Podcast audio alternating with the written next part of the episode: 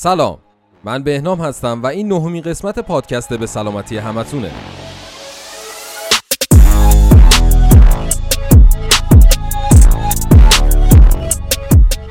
اول از همه مرسی که به پادکست ما گوش میدین و نظراتتون رو با همون به اشتراک می‌ذارین.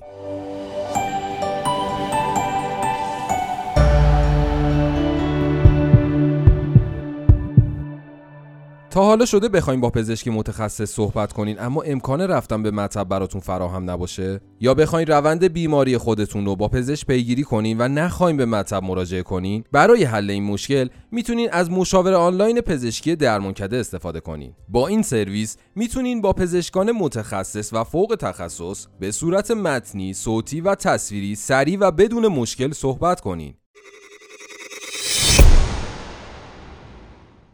خب در این اپیزود می‌خوایم در مورد سرگیجه علت و درمان اون صحبت کنیم. اختلال سرگیجه یکی از شایع ترین شکایات پزشکیه.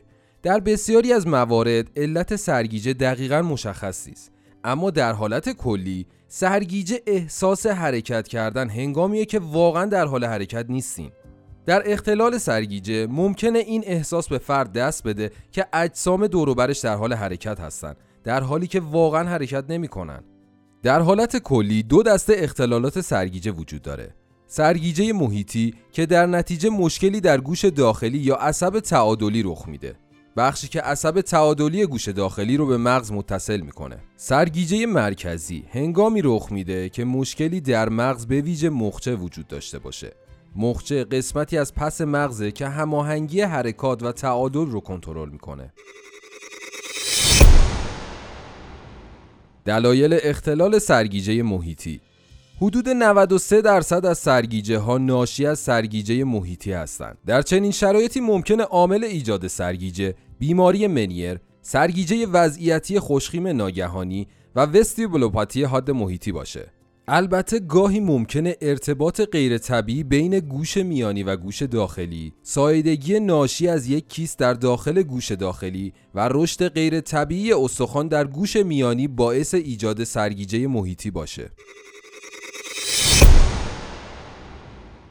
دلایل اختلال سرگیجه مرکزی در صورتی که سرگیجه از نوع سرگیجه مرکزی باشه ممکنه ناشی از سکته مغزی وجود تومور در مخچه میگرن و ام باشه. علائم سرگیجه چیه؟ سرگیجه شبیه به بیماری حرکتی یا حسیه که انگار اتاق در حال چرخشه که با حالت تهوع، استفراغ، سردرد و تلو تلو خوردن به هنگام راه رفتن همراهه. تشخیص بیماری های مرتبط با سرگیجه تحت تأثیر پاسخ چند سواله. آیا سرگیجه واقعیه؟ دلیل سرگیجه محیطی یا مرکزی؟ آیا عوارض خطرناکی وجود داره؟ هرچند علائم مشابه همن اما پزشکا می‌تونن با پرسیدن یک سوال ساده سرگیجه رو از احساس سبکی در سر تفکیک کنن اما اون سوال چیه دنیا دور سرت میچرخه سرت سبکه؟ اگه دنیا دور سرتون میچرخه شما سرگیجه واقعی دارین. اما اگه سرتون سبک شده این احساس فقط حالت گیجیه. خب حالا سوال اینه. آیا آزمایشی برای مشخص شدن نوع سرگیجه وجود داره؟ بله. انجام بعضی از آزمایش ها می‌تونه کمک کنه تا به موقع نوع سرگیجه مشخص بشه. اما چه آزمایشایی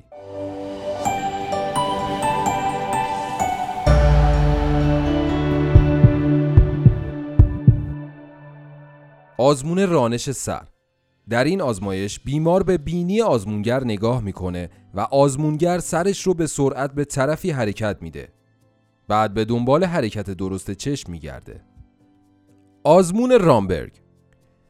در این آزمون بیمار باید با چشمای بسته و پاهای روی هم گذاشته بیسته. بعد چشمش رو ببنده و سعی کنه تا جای ممکن تعادل خودش رو حفظ کنه. آزمون فوکودا آنتربرگر. در این آزمایش از بیمار خواسته میشه در حالی که چشماش بسته است بدون اینکه به پهلوها حرکت کنه در جا بزنه. آزمون دیکس هالپایک.